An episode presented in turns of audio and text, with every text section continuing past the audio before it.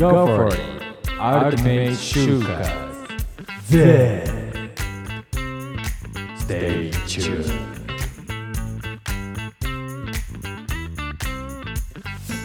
入社の決め手を作るリクライブの編集長二宮です、えー求人サイトや説明会ではわからない会社のリアルを届ける採用コンテンツ企画を年間300本以上考え採用動画を制作検証しているリクライブが全ての就活生にお届けする目指せアルティメット就活 Z の、えーリクライブの二宮ですはい、えー、就活ラジオののりかわです。ここからは究極の生き方を学ぶ、えーということで本日のテーマは子供の好奇心と可能性を解き放つオンライン教育創造アド Amazon からエドテックベンチャーへということで創造の井上忠宏さんがゲストにお越しいただいております。よろしくお願いします。はい、よよろしくお願いします。す。いや先ほどは盛り上がりましたね。ですね。いろいろ。まあ悩みに悩むコーナーでちょっと盛り上がったんですけども、うん今日は、まあ、子供たちと日々触れ合っているとはい。いうことで、エドテックベンチャー、ちょっと聞き慣れない方ももしかしたらいらっしゃるんじゃないかなと思っておりまして、でもドラマでね、最近、ね、長野めいさんが主演、ユニコーンに乗ってっていうドラマがあるんですけど、僕見てるんですけど、そこもやっぱエドテックベンチャーっていうね、題材にされていて、いやー、聞いてみようかなと、いろいろありがとうございま。ますす。ちょっと井上さん、簡単に自己紹介をお願いできますか？ありがとうございます。あの、最初紹介に預かりました、あの、子供の好奇心と可能性を解き放つオンライン教育、創造という、あの、教育事業をやっているエドテックベンチャーの、あの、ゴービジョンズ株式会社の井上と申します。結構、あの、仲間内とか子供からは、イノチュウって呼ばれてるので、お二人にもそう呼んでもらって、いいですか？大丈夫です。井上忠宏さんの中ですね。中です。感じがね。そうですん。命わかりやすい感じなので。で、あの、僕自身、もともとは、あの、新卒で Amazon、AWS ですね。クラウドの法人営業うん。していて、で、1年ぐらい働いていたんですけど、やっぱりこっちやりたいなってなって、はい実はあの、今の創造をやっているっていう、今、習い事事業の事業責任者しております。ああ、なるほど。ありがとうございます。ちょっと井上さんのプロフィールも実はちょっといただいてたんで補足させていただきますね。えー、大阪、あ阪大ですね。大阪大学在学中に Go Visions 株式会社のそうん創業に参画。あ、そうです。えーイベント、最初はイベント責任者として、子供向けリアルイベント Go 創造を開催。5000名を超える子供たち、保護者を池袋に集めたと。うん。でる、えーその、それはインターン中、インターンとかですかね？えっと、これも面白いのが、僕、ちょっと1年実は休学をして、あの、はいはいはい学生期間の時にアメリカで働いていたっていうことがあって、おなんで僕なんすかそれ？5年間大学にいたんですよ。でも、あの、いわゆるその休学も含めた最初の4年間で全部単位を取り切っちゃって、最後の1年完全にフリーになったことがあって、Facebook で、あの、なんかどっかいいとこ働き手というか、やること探してますって投稿したのと、で、当は時、起業していた今の会社の代表が、一緒に働いてくれる人探してますっていう、それをつなげてくれた人がいて、はいはいはい。あの、会社のビジョンだったりとかやることを聞いて、あ、めっちゃいいじゃんって言って、手伝わせてくださいっていうところからスタートしています。うんうんうんなるほど。最初はじゃあ、本当にお大学中に、えー関わってたってことですね？おっしゃる通り、業務委託でお仕事もらってたみたいな。あ、なるほど、なるほど。でもそこには入社せず、そうなんです。2020年の大学卒業後は Amazon Web サービスへ入社し、法人営業として1年で100社超え担当うんはい。ということで、まあまあまあ、かなり大手に、というかもう誰もが知るそうですね Amazon。うん。しかも Amazon Web サービスって Amazon のね、主力の事業ですから、そこは 結構年収も良かったんじゃないかと思うんですけど。いきなりそこを聞かれますね。あの 年収はでも今の会社に来るにあたってうん3分の1ぐらいになりました。おー大きな意識でした。おーい、それはすごい意思決定ですね。うんはい。そう1年でそんなもらってたんですね。じゃあ今の3倍。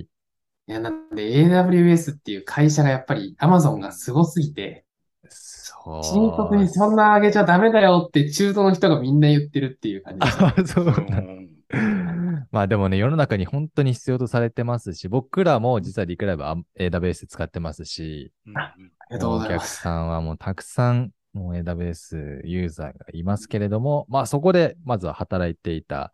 で、1年経って出戻りするんですね。出戻りしました。うん出戻りした際に創造の習い事事業責任者になるということで、なんで戻ったんですか？もうあの、アマゾンで働いている間も1年間ずっと実は創造の仕事は手伝っていて、うんうんああ、そうなんですかそうなんですよ。で、実はあの、アマゾンにいたのが2021年の3月までなんですけど、はい。創造って1月にリリースしてるんですよ。なんで、リリースの間とかもずっと実は裏側で見見ながら、で、やっと新しいサービスがリリースされたっていうタイミングと、で、はい子供たちに向けて仕事した方が、あ、うまい酒飲めるなっていうぐらいの意思決定で、ああ。あとなんとかなるだろうっていうところもあり、離れましたね。ええあ、そうだったんですか。はいまあ、ちょこちょこちょこと手伝っていた中で、で、そんな想像ですけど、え、どんなサービスなのかご説明いただけると嬉しいです。はい、ありがとうございます。実はあの、まだラウンド A の調達も終わってないようなスタートアップなんですけど、事業を2つしてて、であの、習い事の授業とうん、あとはスクール授業っていうのをやってます。で、習い事めちゃくちゃわかりやすくて、いわゆるあの、週に1回とか2週間に1回行くようなお稽古。で、うんうんただ、うんあの、テーマが面白くって、マインクラフトだったりとか、うんデザイン、動画制作プログラミング、ビジネス、お金、SDGs とか結構、なかなか学校とか、近所でできないテーマを取り扱っている。そんな習い事です。ないうんうんだってマインクラフト習いに行くって思 思わないですもんね、まずね。ねどこでやってんだろうみたいな。ゲームじゃんみたいなとこありますけど、でも、だからピアノとか、まあ僕はそろばんとか水泳とかやってましたけど、なんかそういうイメージあるじゃないですか、習い事って。マインクラフトが習い事になるんですか？なりますね。あの、まあ、正直僕らもテーマは何でもよかったってところはあるんですよ。で、ただ、あの、今の世の中にないものを届けたいっていうところと、子供たちが楽しんでできるものって考えたときに、あの、マインクラフトって実は、あの、世界中で教材として使われたりとか、うん実はあの、あの、文科省省でさえも、プログラミングの基礎思考を学ぶのに最適の教材だっていうふうに公式に実はアナウンスも出してるような、おー、すごい。そうなんですよ。ただのゲームじゃないんですよ。あれ、のりかわさんお子さんいらっしゃいました？はい。あの、バリバリやってますよ、うちも。はい。うちの子供が、それこそあれですよ、あの、ヒカキンさんとかのマインクラフトやってる YouTube を見て、これやりたいって言ってきて、で、いや、僕もなんかそのプログラミング学習に、あの、いいんだなっていうのは知ってたんですけど、その時のうん。子供が、子供がですよ、小学生の子供が僕に、その、マインクラフトやらせてよっていうふうに言った、殺殺し文、殺し文句が、これがプログラミング学習になるんだよ、これっていうふうに子供が言ってきたんですすごいすごい。本当に。なんすか？すごいそんな言葉は知ってるんですか？そう。プログラミング学習になるんだから、なるから、これを、これをやらせてほしいんだって言って、ええいや、それ答えりようがないですよね。そうそう。もなので、うん、じゃあ、じゃあ、じゃあいいよっていう感じで、今なんで、子供二人いますけど、二人がなんで、それぞれ、それぞれやってます。ええ一緒にやったり、別々でやったりしてます。これだから想像の習い事どんなのかちょっとね、聞いてみたいんですけど、僕も実はマインクラフト、ユーザーとして普通にやってましたね。だから、もうだ大好きです。今でも、やっぱ YouTube で、その、すごいクラフターいるじゃないですか。うん。はい。見て、いや、面白いなってずっと見てますけど、それがだからどういうふうに習い事になるんですか？あの、マインクラフトをすごい、こう、スキルとして押し出しているものでは実はなくって、うんうんどちらかというと、想像がすごい大事にしてるのって、まあ、自分の人生、自分が主役で生きていこう、あなたらしく生きていきいいんだよっていうところを、まずはすごく伝えるサービスなんですよね。なんで、絶対に子供たちのことを否定しなかったりとか、その子がやりたいとか、えーこれがいいって言ったものをすごく気持ちを大事にして、そこに寄り添うっていうところが、まず根本にあるサービスで。おーおーなるほど、なるほど。超自由じゃないですか。多分、あの、やられたことある、はいはい見たことある。めちゃめちゃ自由です。ですはい自由ですね。らその世界で自分らしく好きにあの表現していいよっていうような、実はあの、関わりをしていて、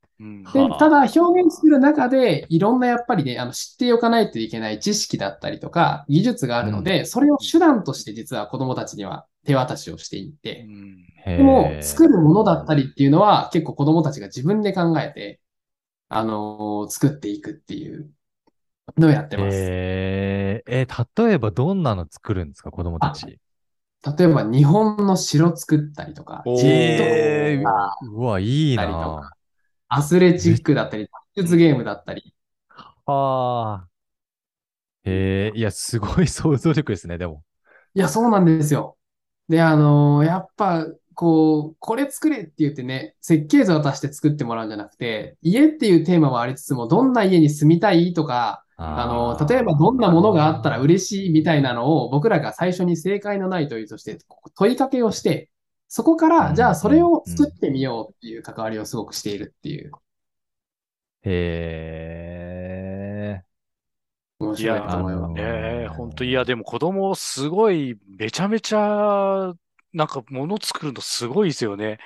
横でと、うん、黙って見てるだけでもよくこんな発想あるな、みたいな、なんかその、なんかね、仕掛仕掛けを自分で作ってみたりとか、なんかこの、はあそうそう、もう家とかもそうですけども、なんかこのモニュメントみたいな、オブジェみたいななんだっていうと、これはあれだとか、なんかこれゴジラを作ったんだとか、なんかすごいいろんなこと言うんで、いろんな思い、考えがあって作ってるのでね。だって昔は、プラモデルとかじゃないですか。もしなんかそういうもの作るって言ったはいはいら、はい。だから説明書があって、パーツがあって、その規定通りに作っていくってことは、多分僕らの世代ってやってましたよね。うんうんうん。僕、ゾイドとか作ってましたけど、はいはい昔。懐かしいですよね。あのでも、それがなんかこう、オンラインになって、そのな、ルールが、なんていうんだ、その、わ枠がないというか、そうです。説明書がない。あの、ゲームとかもすごい変わってきていて、もちろんいろんなゲーム今まだあるんですけど、昔とかうんポケモンとかドラゴンクエストってボスがちゃんといるんですよ。あとは、うんあの、殿堂入りみたいな。はいゴールがあって、道筋がある中で、まあ、どう自分たちをこう、レベルアップしていって、とか、どういうパーティーで戦うかみたいな話だったと思うんですけど、あの、やっぱり、り今のそのマインクラフトとか、あとはロブロックスとか、はいはいはい。結構自由の世界で好きなことしていいよっていう、ちょっと動物の森に近いゲームがやっぱ主流になってきて、そっちだとすごくその、まず目的決める力だったり、そこに向かってこう取り組んでいく諦めない力みたいな非認知能力って呼ばれる部分がすごく育まれるよっていう。なるほどね。まあ、いわゆる一種の、ある意味現実に近いというか、自由度の高いオンライン、なね何でも作れますしね。失敗しても、うんまあ、怪我することはないし、はい。すごいですよね。え、それを、はい。などういう形で、あの、オンラインの習い事をしてるんですか？ Zoom つないでとかですか？そうです、そうです。最初の、あの、1回の、えっと、いわゆる講座みたいなもの、僕らアクティビティって呼んでるけど、はい楽しんでもらうために。あの、うん90分あって、だいたい半分、前半45分から60分ぐらいで、ズームで、あの、そのさっき言ってた正解のない問いを、面白ガイドうんお兄さんがもう盛り上げながらどんどん子供たちに投げかけていくっていう。えのをやって、じゃあこういうの作りたいとかっていう、まず想像力を膨らませたりとか、あと、は、マイクラ起点なんですけど、例えば今の新しいコンテンツ作っていて、花火のコンテンツとか作ってるんですけど、うん。マインクラフトで花火を作るっていうだけを学ぶんじゃなくて、じゃあその日本の伝統工芸とか、花火の歴史みたいな、マイクラ通して新しい世界を知るみたいなことを最初に45分やってから、へあの、メタバース空間、バーチャルクラスルームみたいなのを想像で用意をしていて、、そんなのあるんですか。あるんですよ。で、想像の子供たちがそこに集まって、人と喋りながらとか、あとはそこ、いろんなヒントを散らばらせているのでうん、わからないことを自分でそこで調べて、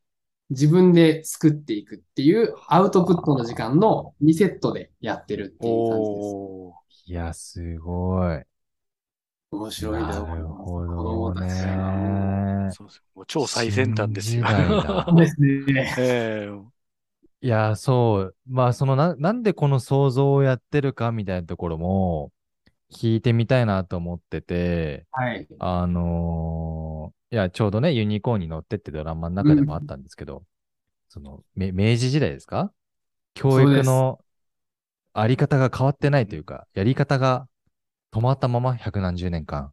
そうなんですよ。あの、ちょうど2022年、今年がちょうど150周年なんです。何の150周年かっていうと、何ですか？あの、教育直後が1872年に制定されてるんですよね。うんうで、これがいわゆる日本の国の教育のあり方だったりとか、まあ中身を大体方針を決めているんですけど、う。うん。ほとんど内容うん150年の間に変わってないんですよね。はあ。教育直後の時から。そうです。それが今の世の中に合ってないんじゃないのっていうのが、うちの出発点になっていてう、んなるほどね。なめちゃくちゃよくできてるんですよ。あの、教育直後で作られた、その今の教育のシステムのおかげで、日本が高度経済成長して、今あるっていう状態なまあそうっすかうんうんただ、とはいえ、あの、当時150年前とかって、いわゆる明治維新が起こって、もう植民地化されるかどうかみたいな瀬戸際を日本がギリギリで生きていた時なんですよね。なんで、あの、社会で覚えてると思うんですけど、食産工業、富国強兵。そうですね。はいはい、ありました、ありましたね。あれをするために、じゃあ教育をどうにかせんといかんっていうのが当時の日本の明治政府。うん。で、じゃあ植民地化されないために西洋の技術をいかに効率よく日本に持っていくか。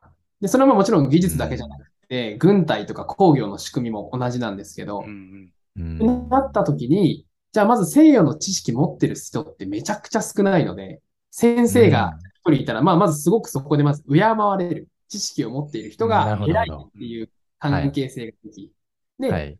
かつ、まあ、軍隊、工業、工場のイメージしてもらったらわかるんですけど、言われたことを、ね、あの、ちゃんとそつなく問題なくしっかりこなすっていうのがすごく大事な価値観だったので、うん。先生がもう圧倒的に強くて、子供たちが言うことを聞いて、しかも、持っているね、あの、西洋の知識持ってる先生少ないので、いかに効率よく教えるかっていうところで、一体数十名が、もうただひたすらに話を聞いて、板書をするっていう教育システムができたんですよ。うんなるほど、なるほど。そうなんです。でそれはそれで良かったんですけど、やっぱり今ね、じゃあ技術が発展して SNS ができて、ね、あの今それこそこうやってリモートでコミュニケーションが取れてみたいな時代になって、なおそれ続けるっけっていうところですね。なるほどね。はい。熱く語っちゃいました。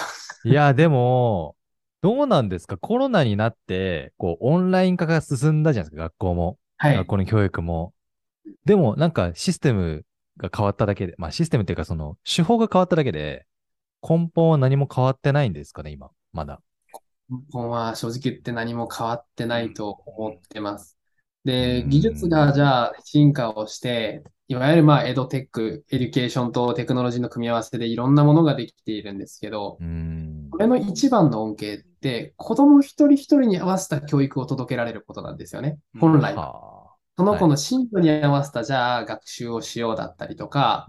そもそも、あの、今のじゃあ5教科を思いっきりただひたすらに教え込む、暗記させるっていうのってどうなんだっけっていうところもあるんですけど、うん、うん。まあまあ、そういう、じゃあ一人一人に合わせた、その子の興味関心だったり、できることに合わせたことには一切なってなくて、ただオンラインで先生が、学校の普段やってることと同じことをしているっていう状態が、なるほどね。まだやっぱり多くのところで続いてますね。まあ、なんて言うんだろう。基礎知識みたいなところをしっかり持つみたいなところは、まあ、否めないですよね。そうです算ね。数、国語、社会、理科、中学校に上がった数学とか、科学とかね、やりますけども、でも確かにね、こう一人一人のレベルというか、こう、知りたいことまた違うじゃないですか、一人一人。うんあそこに合っていくシステムがまたできてきたらすごい面白いですけどね。そうですね。だから全員に5教科を教えるのかとか、本当に5教科全員やらないといけないんだっけみたいなところは、僕らが、あの、常に保護者だったりとか、社会に対して訴えているところで選択の幅が広がるべきだってことですよね。そうです。まあ、その子が、じゃあその可能性とか選択肢に出会える機会を作ることはすごく大事だと思うんですけど、うん。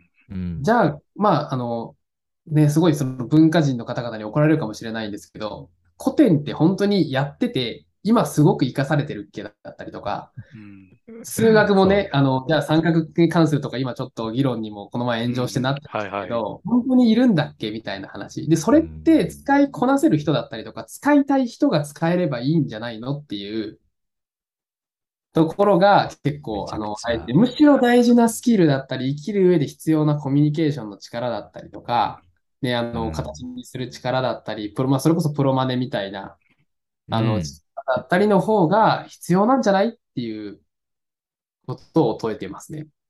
いやー、もう記憶ないですからね。はい数学とか覚えたこと何も覚えてないですから。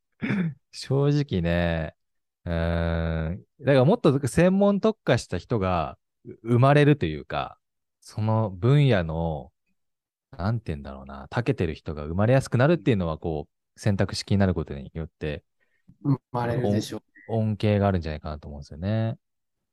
まあ、あとは、やっぱり今のその、じゃあ学校の一方的な学びだったりとか、まあ正直あの、はい今って小学校、中学校に、じゃあ相性合わなくて行けなくなっちゃったら他の選択肢ってほぼないようなもんなんですね。うん引っ越すか、私立に行くかみたいはあ、そうですよな。ね。そんな中で、じゃあ勉強全くできないとか嫌なのにやってるっていうので、自信なくなったりとか、まあ極端な話、死にたいって思うような子がいる状態って多分健全じゃなくて、うんじゃないですね。じゃないと思うんですよ。なんで、それこそもう、もっと環境が選べるようになろう。で、僕らはあくまでも学校教育にじゃあ乗り換わろうとかっていう話よりかは、学校も学校で楽しんでる子は間違いなくいて、社会性が高い子とかすごく楽しめるので、はい。そうじゃない、そこにね、あの、どうしても当てはまらなかった、相性合わなかった人たちが、あの、どうやってこう、受け皿を社会に作っていくかみたいなところをやっているっていう選択肢を作る授業ですね。なるほど、なるほど。それが、あれですか、創造スクールの方なんですか？おっしゃる通りです。想像すなるほど、なるほど。るっていう授業が、あの、は学校不登校のお子さんたちが平日の昼に来るオンラインの不登校の、あおフリースクールなるほどね。いや、でもね、あの、僕今、まあ、僕も紀川さんも地方ですよね。一応都会ではないというか。ですね。え、井上さん今東京ですか？僕今東京で出身大阪です。あ、うんそっか、出身大阪で東京。で、僕はやっぱ北海道でずっといるんで、はい。なんかこのむ村社会というか、もうここの場に合わなかったらもうおしまいみたいなとこあると思うんですよ。はい。田舎、だからそうなってくるとオンラインとかでこういうのがあって、場所関係なくつながれるとかは、うん間違いなく助かりますよね。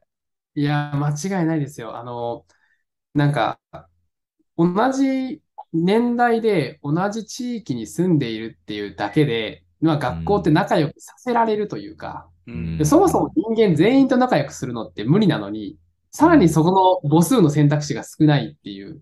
でも多分、もっと本質的なつながりって、例えば同じものが好きだったりとか、同じものにめっちゃ興味があったりみたいな。で、これをつなげられるポテンシャルをオンラインってすごい秘めてるので、まあ実際あの、 SOZOW もコミュニティみたいなのを用意してるんですよ。うんはいあの、週に1回の習い事の授業だけじゃなくって、コミュニティで子供たちが、あの、スラック使って実はコミュニケーションを取ったりとか、えおーすげえ。そうなんですすよ。ごい。バーチャルクラスルームってる。やってるんですよ。みたいなところで会話をするみたいなのがあるんですけど、同じマイクラが好きな子が北海道、沖縄、東京って繋がって一緒に夏祭り開催したりとか、うんうわー、いいなディズニーが好きな子がディズニーの良さを語ってたり、あのアトラクションが好きみたいな話をしてたりとか、うんうんー。いやー、そうかか。ね、頃好きな子とかいるじゃないですか。あの、ちっちゃい頃とかいたじゃないですか。いるいる、います、います、います。ああいう、こう、いわゆるちょっとマイナーなニッチな好きって、周りの子がそうじゃなかったら言い出せなかったりとか、ためらわれたりしちゃって。でも自分の好きね言い出せないってきついですよね。そうなんです。だから40人とかじゃないですか、クラス。まあ30人とかそうです40人とかでう、んその30分の1になっちゃった場合、うん結構しんどいですよね。しんどいと思います。そう、話が合わない。だから僕、信長の野望が好きって話、さっき、及川さんとしてたんですけど、信長の野望好きって子はいなかったんですよ、僕の周りには。あんまいないと思うんですよ。全国探せば1万人いるかもしれないですもんね。そうもっといます、もっといます。うんいます、います、いうんます。まあ、30分の1かけるね、全国で言ったらね、何何万人もいると思うんですけど、そういう人たちと繋がりたかったですよ、僕は。そうなんですよ。それが年齢超えてとか、場所超えてとか、だから全然関係なくて、同じ好きだったらいくらでも年が上でもやっぱたの楽しく話せるし、いやー、そうだ。えー、そう、想像でも、うちの代表が三国志がすごい好きで、で、大阪にすごい三国志が好きな男の子がいて、うん初期から想像してくれてるんですけど、でも学校に誰も三国志好きなやついねえっていう。まあね、そうですよね。たまたまうちの代表が三国志好きですごい盛り上がって、うんえー、劉備がさ、これが。理想としている、そうなんです。コミュニケーションだなと思って。はあ。いや、これ僕らも入れるんですか？想像は。大人には受け入れてないんですけど、あの、12歳ですとかって言っちゃダメなんですね。なあのいやでも一応、あの、大人でもやりたいって言ってくれてる人はすごく多くて、はいはいはい。普通にやりたいです。いや別にうん魅力ありますね。年齢の垣根超えて、やりたいですね。楽しいと思います。なんかあの、 Zoom で子供たちがいろんな意見をさっきあの、最初インプットの時に発表するみたいなうん話をうんしたと思うんですけど、出てくるアイディアがもうど、どぎもを抜かれるというか、そんな発想だったのかみたいな。いやー、あそれを見てみたいですね。この前あったのが、例えば、あの、リンゴが2個しかなくて、どう3人で分けるみたいなことを聞かれたら、多分僕らはすぐにもう切り方を考えると思うんですけそうど、ですね。うんうんうん。子供たちから出てきたのが、じゃあそのリンゴ2個を売ってお金に変えて、それを3等分すればいいとか、おーリンゴでアップルパイを作ったら3等分できるよね。あはい、作る過程も楽しいじゃん、みたいな。すげえ、みたいな。その水平思考俺できねえわ、みたいな。あ。ああ、もうできない。もう一瞬で2つのリンゴ を3等分ずつにして、1人2つもらうみたいなこと考えちゃいますよね。数学的にえ えー、そかっか。プログラミングの中で魔王を倒そうみたいなプログラムをみんなでじゃあ考えようとしたんですけど、じゃあ HP ゲージみたいなのが多分僕らが出てくるイメージ、攻撃をして体力をうん減らす。子供たちから出てきたのが、あの、優しさゲージを作って、満タンになったら仲間になって悪いことをしないとか、ええ空腹ゲージを作って、そう、満腹までお腹のご飯をご馳走してあげたら、もうそういう欲望はなくなるみたいな。そんな発想で世界今平和だぜみたいな。うんうんうん確かにね。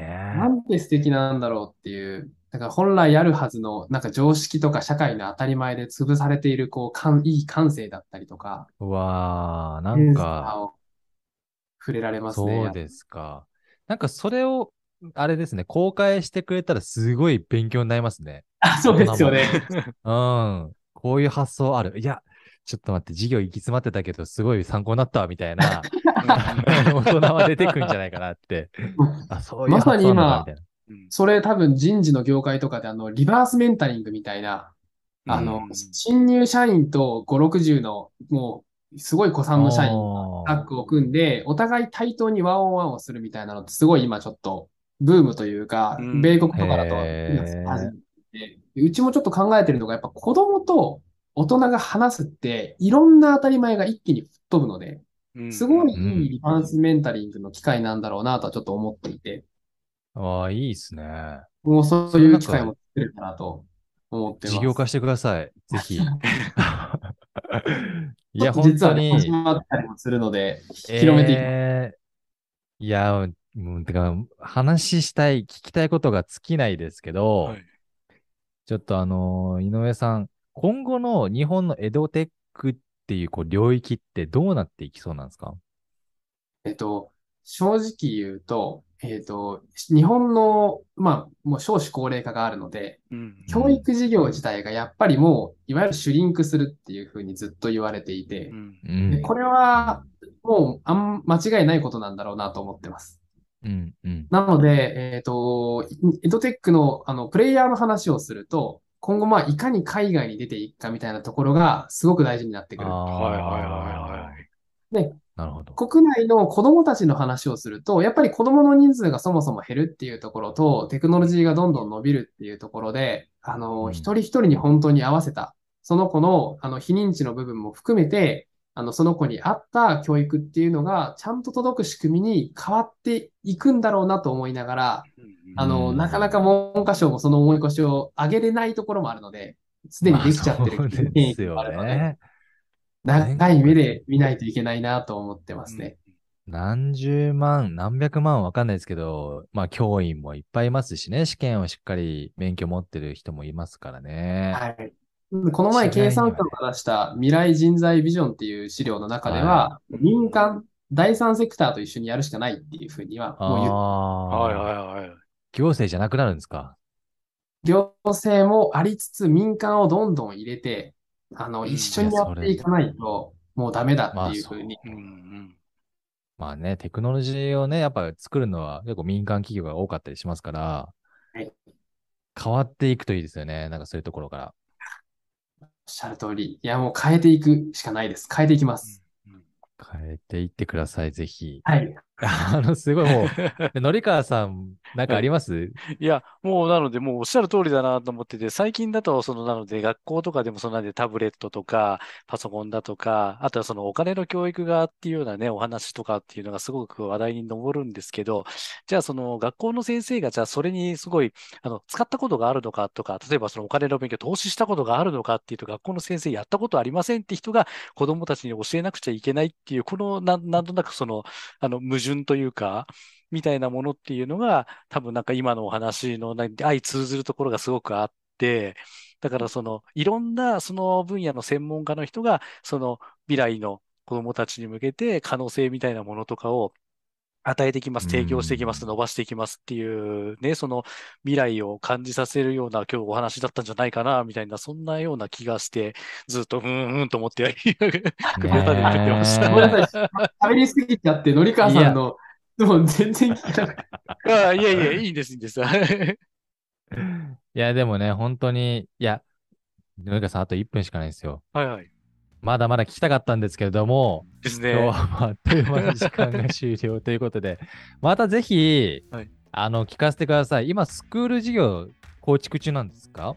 そうなんですよ。1月に向けて今、ステルスでトライアル中なので、うんえー、じゃあ、できたらまたお呼びさせてください、ぜひ。いやはい本当に多分大きい社はい会にインパクトを与える、あのリリースになると思うので、うんいやー、楽しみですね、ですのりかねさん。ですね。これは本当楽しみです。もっとお話聞きたいですね。そう。で、うちの子供も今ちょうど3歳と0歳なんで、大きくなる頃にはもう想像さんに入れて、はい ということで、ということで、すみません、あっという間のお時間でした。今日は、えー、創造の井上忠宏さん、井野中さんでした。ありがとうございました。はい、ありがとうございました。ありがとうございました。目指せアルティメット就活 Z、ここまでお聞きいただきありがとうございました。番組への感想は、ハッシュタグアルティメット就活。アルティメットはカタカナ、就活は漢字でいただければ嬉しいです。この番組を聞いて、就活の相談をしたいと思われた方々、採用活動の相談をしたいと思われた採用担当経営者の方々はお気軽にご連絡ください。リクライブやのりかわさんへの質問、感想も大歓迎です。メールアドレスもご用意しております。サポートアットマークリクライブ .jp support アットマーク reclive.jp です。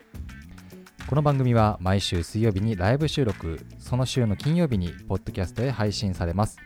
次回もどうぞよろしくお願いいたします。